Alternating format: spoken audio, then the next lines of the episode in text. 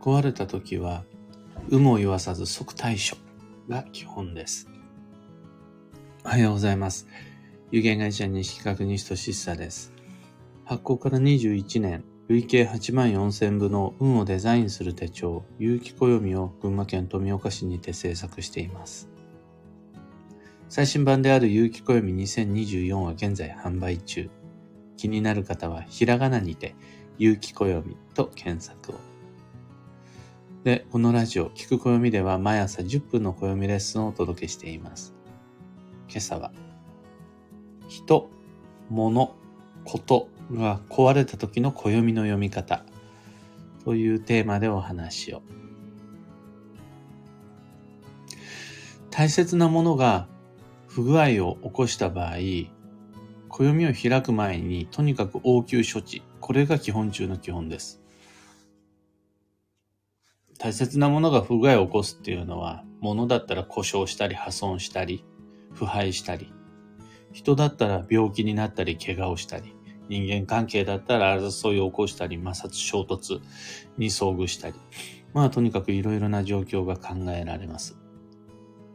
そこで、現状にもう支障が出ている。何かしらの被害が生じている。そこで、とにかく応急処置をしましょうっていう時に、時期とか方位とか運勢を気にしている場合じゃないです。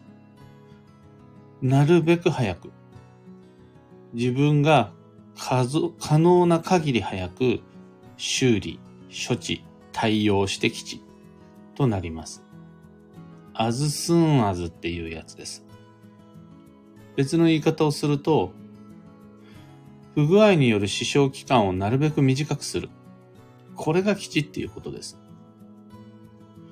暦を開いて時期が方位があって言ってる間も惜しいです。それよりは電話かけて問い合わせたり、周囲と相談したり、痛みが出てる部分に何かしらの処置を施したり、そっちの方が先となります。ただ、運の知識を知ってしまっていると、今は土曜中だけどなとか、病院の方位が強方位なんだけどとか、今年一年厄年って言われてる、みたいなネガティブな運勢を苦にしてしまう方が一定数いらっしゃいます。で、誤解を恐れず言えば、じゃあ、〇〇というロジックにおいて厄年なんですね。どこかの誰かは土曜中は何もしちゃいけないって言ってるんですね。あ、なるほど、法医学というものがあって、強法医は悪影響があるってそこに書いてあるんですね。わかりました。その悪影響は確かに受けるでしょう。ただ、応急処置を素早く済ませた方が総合的に見て運は整います。自分が今抱えているネガティブなすべてな、すべての運勢を全部無視しても応急処置を優先させた方が運はうまくいきます。これが少し放置しても多少時期をずらしても不具合は大きくならない。痛みもそこまでではない。まだ現実的なその他の事情を優先した方がいい。だから対処は待った方がいいですっていう場合には話が全然別になります。待機もありだと思います。さらに、それが現実的に無理なく叶うなら、暦を開く余裕があるはずだから、無理がないんだったら、そうすると吉時吉地方位みたいなのを選ぶのもいいし、計画的な修理、修復、治療っていうのも全然問題ないです。そんな風にして、被害、不調が悪化しないことを前提に待ってみる。保留する。対処を延期する。これは良いと思います。その結果、あの、より良い機会が無理なく狙えるんであるならば、暦を開きましょうと。実際それあるんですよね。今すぐ手術する必要はありませんとか。即修理しなくても、業務には問題なし、支障なし、みたいな。あとは変にバタバタ焦らない方が落ち着く流れっていうのもあると思います。その時に応急処置、応急応急処置っていうふうに対処そのものを自分にとっての負担、プレッシャーにしてしまわない方がいい場面確かにあったりします。ただ、そうじゃない時、もう実際に痛くなっちゃってる。家の窓が割れてしまってる。業務において何かしらの不評不信が出てしまってる。そんな時は暦を開くよりも先に、まず幹部に手を当てることとか、専門家に連絡をすることとか、最低限の投資をして急場をしのぐこととか、応急処置が基本となります。というわけで、あの実は専門知識が一切なかったとしても、またある程度の専門知識を持ってたとしても、人、物、ことが壊れた時の暦の読み方はとてもシンプルです。読まない。これが基地です。読まずに放置する、無視するという意味ではなくて、それを、暦を開くのはもっと後。まずは現場でそれを手当てする。修理する。対応する。とにかくそれを先に済ませるというのが、最も運の良い効果的、効率的な暦の読み方となります。今朝のお話はそんなところです。二つ告知にお付き合いください。一つ目が2024年度の東京鑑定会に関して、東京都千代田区神田神保町での開催となります。現在3月27日水曜日の会のご予約を受けたまっています。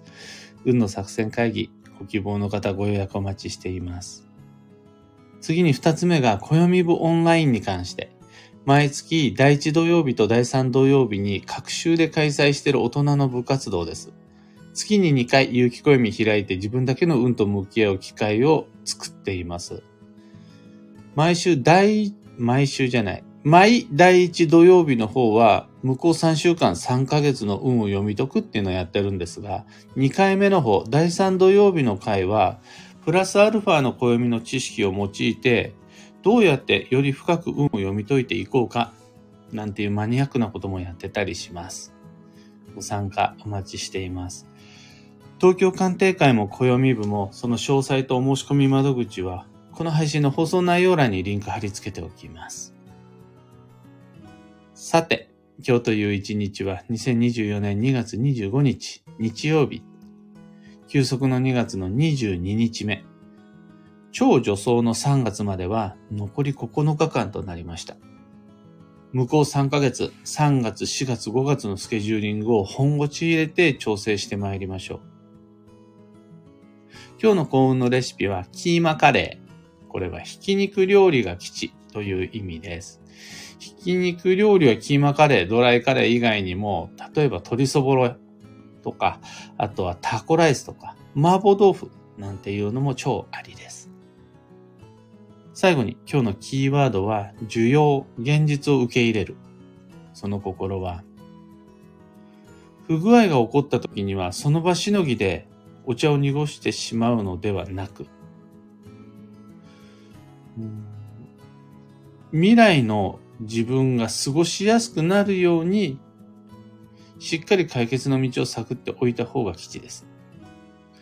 放置した問題は後々同じ内容で困ることになるので、なんかいろいろめんどくさいなって思うかもしれないけど、そうなってしまう前に、こじらせてしまう前に、今この場所で原因を減らしておく、対処してしまうっていうのが安心。結局一番それが楽となります。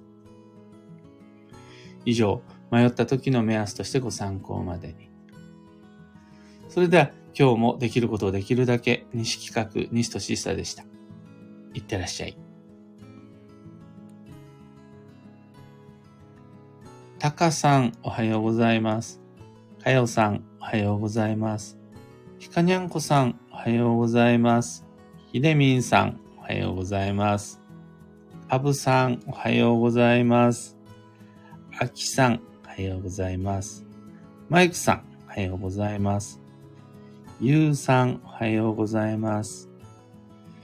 今日のみんなの空模様は、曇りがずらりと並んでいるどんよりムードで、天気予報だと今日は寒くなると聞いております。昨日の晴れ間と打って変わって今日はぐっと寒くなる曇り空、中には雨マーク。場所によっては雪のところもあるんでしょうね。寒暖差激しいと思いますが、みんな体調優先で穏やかに暖かく過ごしていきましょう。小川智美さん、あかねさん、マーチさん、キュアナさん、夏子さん、エヌシャンティさん、くまこさん、おはようございます。いつもありがとうございます。えーと、今日、この日曜日が終わると、もう26日、明日からの週は、本年度最初の木のエネの日、3月1日に向かった、休息のつきながらももう本格的な、なんでしょうね、運の、運を動かすための根回し。そこで、26、27、28で運を動かすっていうよりは、もう3月1日の木のエネの日を充実させるためには、その前から少しずついろいろと動かなくちゃなんないよねっていう日々が始まります。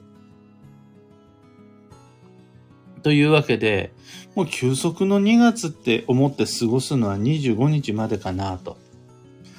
そこから先はお仕事でも、人間関係でも、遊びでも目標に向かってどんどんどんどんと前向きに運を動かし、本年度のスタートダッシュ、何としても成功させられるように運をデザインしてまいりましょう。というわけで今朝の配信はここまで。今日もマイペースに運をデザインして参りましょう。僕も行ってきます。